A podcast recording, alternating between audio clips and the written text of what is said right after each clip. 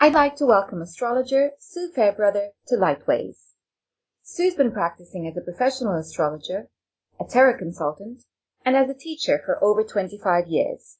She currently teaches at the London School of Astrology and the Faculty of Astrological Studies. Today, she joins us to talk about her book, Astrology Decoded, a step-by-step guide to learning astrology. Sue, welcome to My Spirit Radio. Hello, Anna. Very great pleasure to be here. First of all, tell us a little bit about your book. I think I'll tell you about why I wrote the book. Actually, I had a, a quite a strong motivation for writing it uh, because I've been teaching beginning students for quite a long time. Um, I've got to know the kinds of questions that they ask and the kinds of things in astrology that puzzle people. So I thought it, I would really like to actually put my years of experience into book form. And I wrote the book for people out there who are interested in astrology. I had this ambition to have the book in places like Smith's and Waterstones rather than a, a specialist uh, shop. So that was why I wrote the book. And I have seen a copy in those shops, so I'm very pleased. That was my intention. And, you know, I've tried to go through it step by step by step as, as the book has got a subtitle, Step by Step Guide to Learning Astrology. I assume no previous knowledge, and my idea is to take people through to the ability to interpret uh, a birth chart at the end of the book. And it is indeed a very comprehensive and simple guide, which is exactly what's needed if you are a beginner.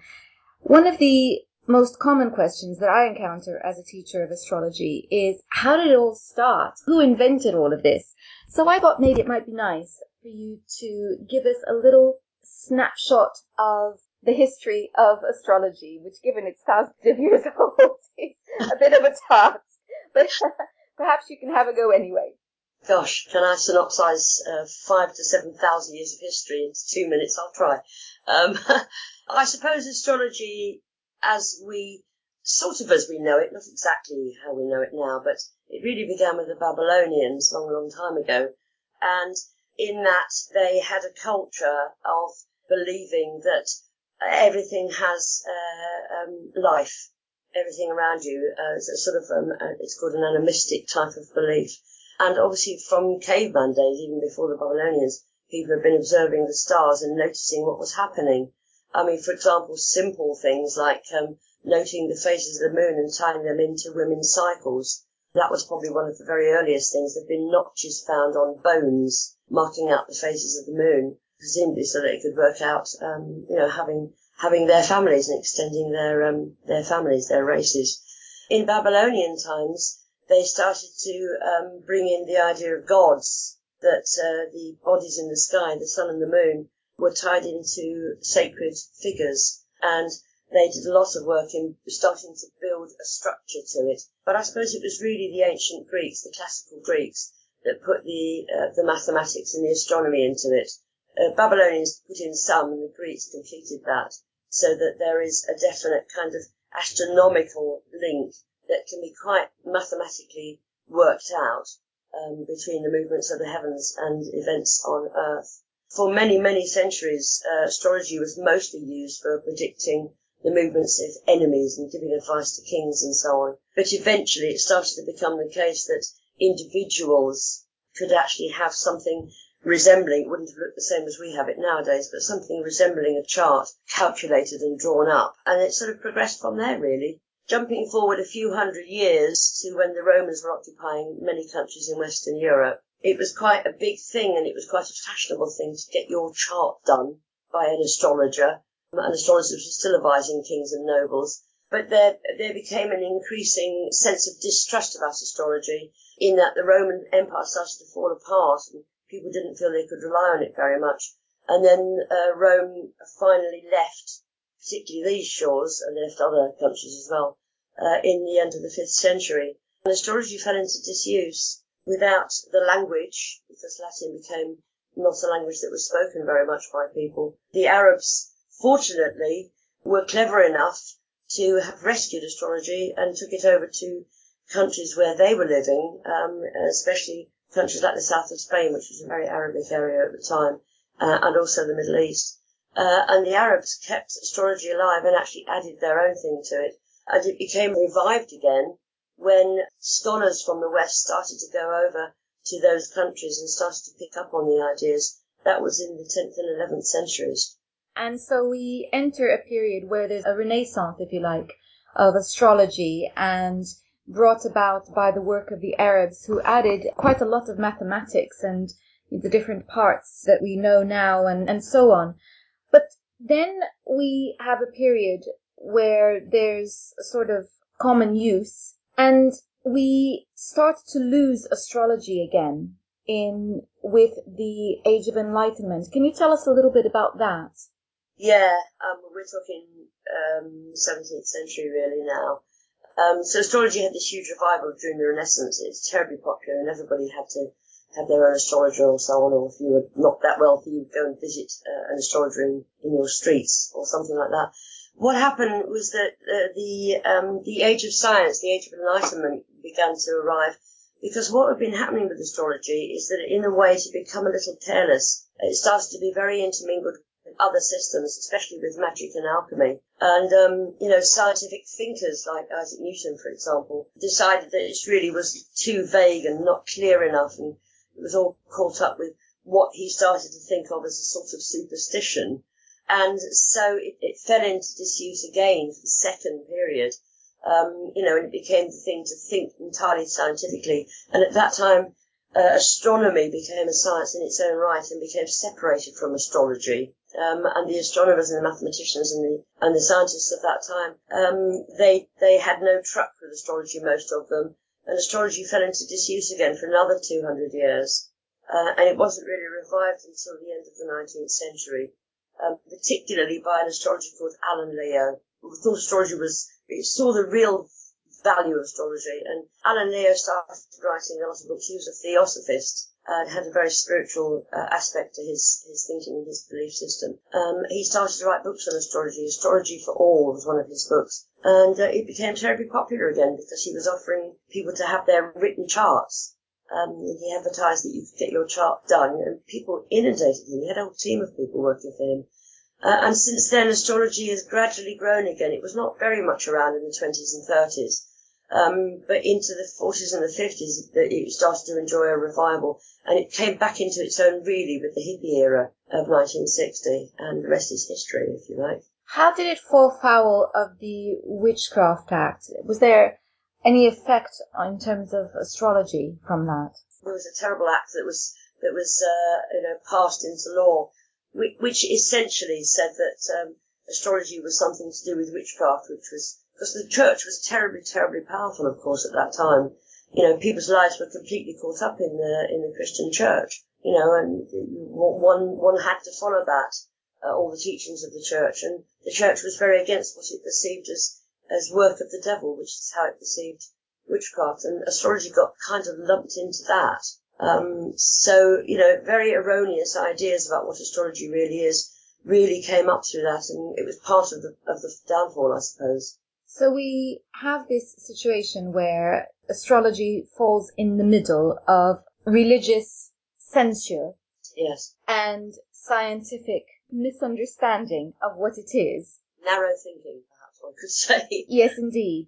And so it's really besieged on both sides. Yes. And yet it's very popular today. How do you feel astrology today differs from astrology practiced in the Middle Ages. So astrology today versus very traditional astrology. Uh, well, one of the things I, I, would just like to add in here is that astrology is still uh, seen as, um, you know, having no meaning, uh, or even worse than that, by certain religious um, uh, sects or thinkers or certain religions uh, and scientific, you know, the scientific community by and large. So we still have that issue going on.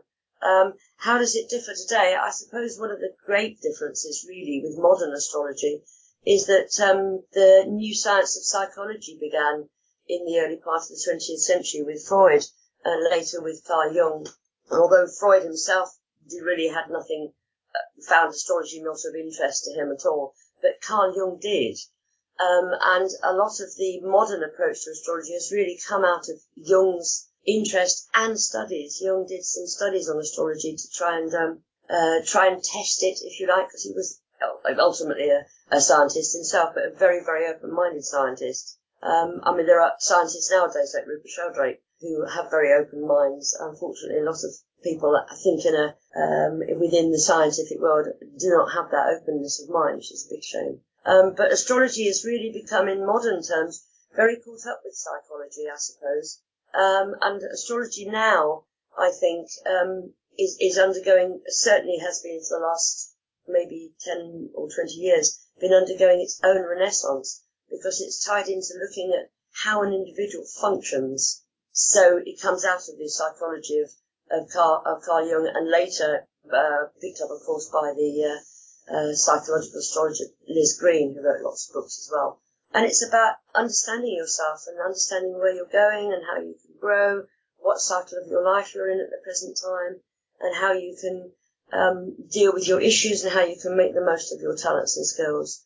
So that's, you know, astrology's really gone a long, long way from its time in the Middle Ages. They didn't have anything to do with the psychology in those days. It was a much more divinatory yes. art. It was basically used to work out when the best time was to do certain things or to map out your life, really. Yes, that's right. It was much more external, shall we say. Um, it was not to do with looking at your internal functioning so much, except that you could have been one of four types, the sort of melancholy, sanguine, uh, all those, those, those four types. Um, uh, but it was really used to, to look at when would be a good time to start your business or when would be a good time to, um, uh, to get married or something like that. That's, that, that became a different branch of astrology. That's called horary. Um, and that's not the kind of astrology that I've written about in the book, but that is a different branch where you can look at quite specific things. Um, but nowadays, it very much is used. It's often used in, in conjunction with a form of counselling, I suppose, to help people to understand themselves better, therefore to, to to have more power to make their own decisions about what they want to do and how they want to do it. Astrology nowadays, I feel, acts as a guide rather than a telling people what to do, which is what was happening in the Middle Ages, I think, by and large. Yes, indeed. It's more of a an opportunity to help somebody reflect on their lives and their situation. I've noticed in the last few years a sort of revival of traditional astrology. Have you noticed that? Indeed, indeed. And I find that very heartening actually because um, with the advent of, of, psychological astrology, which really kind of took off in the 60s, I suppose, um, it, it kind of, the pendulum kind of went the other way and it was all about your inner life and your inner soul and your spiritual journey, and all of that is extremely valid as far as I'm concerned. But what we now have termed traditional astrology um, kind of fell a little bit by the wayside in the 60s and the 70s, and there has been a revival. Um, and what I mean by traditional astrology is basically the astrology that was being practiced in the Renaissance, in the 17th century, um, and even going further back to some of the, the, the classical works now of the Greeks and the Romans. Um, and it was very solid astrology, actually. Um, you know, just looking back at, at, at, things that psychological astrologers don't use very much, such as the de- decans, for example, um, and many other things within traditional astrology. Um, and there seems to be a movement, and there was for quite a long time, and to some extent there still is, branches of astrology. So some people consider themselves traditional astrologers using older techniques, and other people consider themselves more psychological or spiritual astrologers. And it seems to be there's a bit of a split. But actually what's happening is that it's beginning to come together, which I think is very positive for the future of astrology. So those that are studying both systems are using both um, systems from the classical times and from the, med- uh, the, the medieval Renaissance times and tying it into inner journeying and looking at your spiritual development. I think that's extremely positive for astrology. Broadens it. It certainly does. And it also makes for an interesting future. Indeed. It does. I have great hopes for the continued expansion of astrology, actually. I think uh, more and more people are interested, um, which is one of the reasons why I wrote the book. Indeed. And if you would like to get Sue's book, Astrology Decoded, you can find the link on our webpage. Sue Fairbrother, thank you so much for speaking to us today. It was a great pleasure, Anna, and thank you for having me on.